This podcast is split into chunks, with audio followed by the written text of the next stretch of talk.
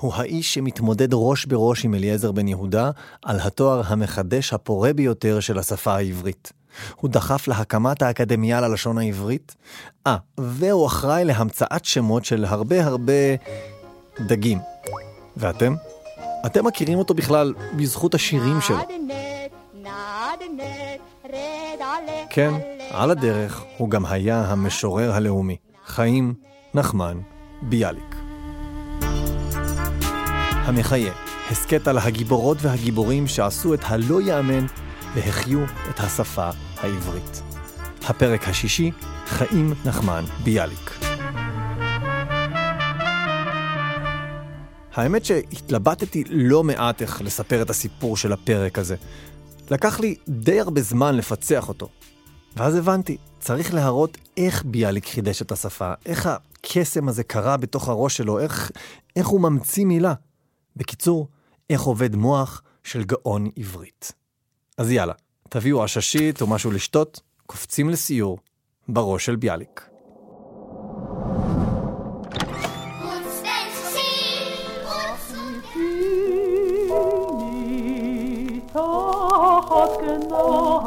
לא, לא, לא, פה זה החלק של השירים.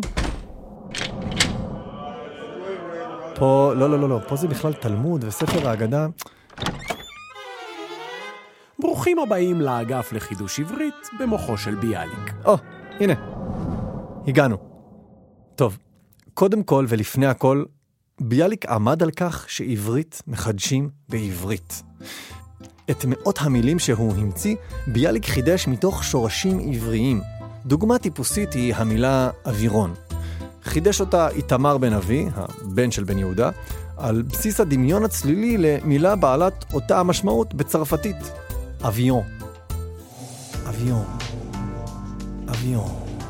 וואי, הכל בצרפתית נשמע כמו פרסומת לבושם.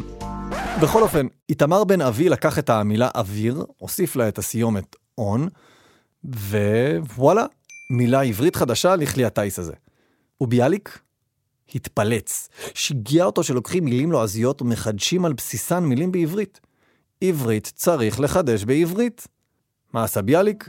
הלך לתנ"ך ושלף משם את המילה היחידאית יטוס. יחידאית זאת אומרת מופיעה פעם אחת בתנ"ך. בספר איוב, פרק ט', פסוק כ"ו. כנשר יטוס עלי אוכל. לזה ביאליק צירף את המילה טיסה שמצא בפיוט, למשל ב"ויהי בחצי הלילה". טיסת נגיד חרושת, סיליתה בכוכבי לילה. והופ, נולדה לה מילה חדשה. זה קלאסי ביאליק. צריך מילה? פונים למקורות. עכשיו, תראו, בחירת שורשים עבריים היא לא רק פטריוטית, או בעברית מולדתנית, היא גם מעשית. שורש עברי מאפשר ליצור למילה החדשה הטיות. טייס, מטוס, טיסן, מטס, והטיות של מילים לועזיות, זה פשוט יוצא קצת תקוע. לפני החידוש של ביאליק, טייס היה מעופף, או אוויראי, או מנהיג האווירון. זה לא... זה לא בא בטוב על הלשון. טוב, אז אמרנו שהמטוס הוא דוגמה נהדרת לכך שלפי ביאליק, עברית מחדשים בעברית בלבד. אבל רגע, בכל זאת, זו שפה בהקמה, אם אין שורש מספיק טוב בעברית, מה עושים? לועזית? שומו שמיים חס וחלילה, ממש לא. פונים לשפות שמיות אחרות, ובראשן הארמית. כן, כן, ארמית, ובדגש על ארמית בבלית, סוג של ניב ארמי שדיברו בו יהודי בבל, בערך מהמאה השלישית עד למאה ה-11 לספירה. איך ביאליק הגיע לניב הזה? הוא פשוט היה תלמיד חכם. כלומר, למד בחדר ובישיבה, ולכן הוא הכיר את התלמוד הבבלי על בוריו. והתלמוד הזה כתוב בחלקו בארמית בבלית. כך שמבחינת ביאליק, היה טבעי לגמרי לנהוג מן הניב היהודי הקדום הזה על השפה העברית המתחדשת. אגב, בזכות הארמית, ביאליק המציא לא מעט שמות של דגים. תשמעו מה הוא אמר בישיבה של הוועדה לשמות הדגים. כן, אם יש דבר כזה. המילה דג מחוסרת צלצול נאה. נלך לפי כללי עבודתנו אל השפה הקרובה לנו ביותר, אל הארמית, הקוראת לדג נון. ונשים לב למראיהם של הדגים. למין דג זה יש צורה אמהית, נקרא לו עם נון. ולזה יש צורה גמישה ודקת גזרה, נקרא לו שפרנון. בדרך הזאת נולדו גם האבנון, הלבנון, הספמנון, ומאוחר יותר גם חיות ים שהן לא דגים, הדיונון, הטמנון, וכן הלאה וכן הלאה. אוהב את הראש שלך, ביאליק. אה, כל הכבוד למי שהבין את משחק המילים, כאילו אני בראש לא...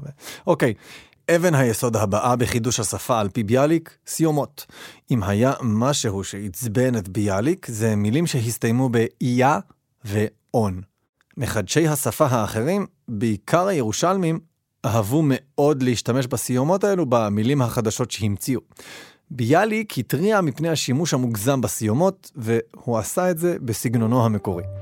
בקרוב ישמעו בעברית רק אי-אה, אי-אה, אי-אה, כנהירת חמור. ואז הוא שאל, מה חוכמה היא להוסיף למילה ישנה איזו הברה נדושה, או אי-אה, או און וחסל?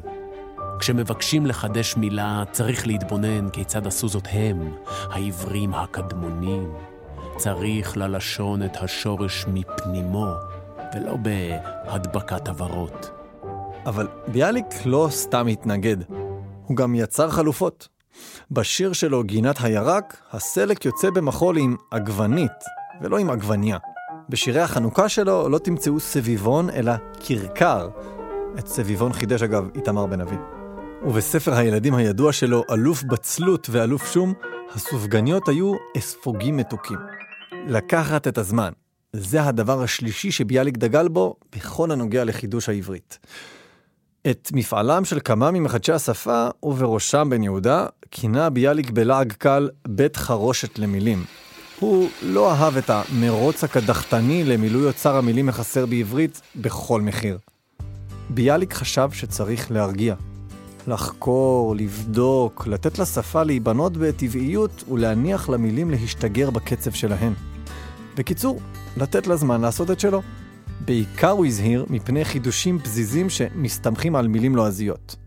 אם הנכם שוגים ומכניסים מילה חדשה, שהיא זרה לרוח השפה במשקלה ובצורתה, היא מביאה דיס-הרמוניה בלשון. שהיא הולכת ומתרבה מיום ליום יחד עם שימוש המילה הזרה בצורות שונות.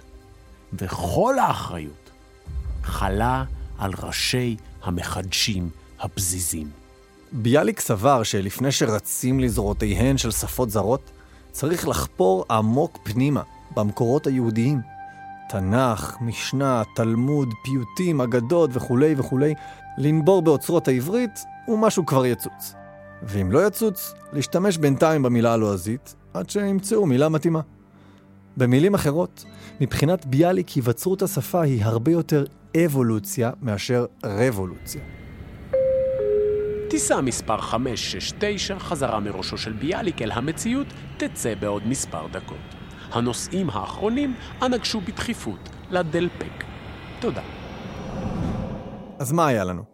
עברית מחדשים בעברית או בשפה שמית אחרת, בוז לסיומות יה ואון, ולהרגיע עם קצב חידוש השפה. אבל בזאת לא מסתכמת התרומה של ביאליק להחייאת העברית. ממש לא. ביאליק לא היה רק איזה הוגה מפולפל שישב בחדר והמציא מילים עד שיצא עשן. הוא היה איש מעשה בכל רמ"ח איבריו. בולדוזר של חידוש העברית. בראש הפעולות של ביאליק בשטח עמדה ההחייאה של הוועד ללשון העברית. ועד הלשון העברית, או בקיצור ועד הלשון, הוקם בסוף המאה ה-19 בירושלים כמענה לצורך הדחוף של מורים לקבוע מונחים להוראה. בגוף היו חברים כמה תותחי עברית כבדים, בראשם בן יהודה. אבל עבודת הוועד לא הייתה מי יודע מה סדירה לאורך השנים. אל תבינו אותי לא נכון, הם עשו די הרבה דברים.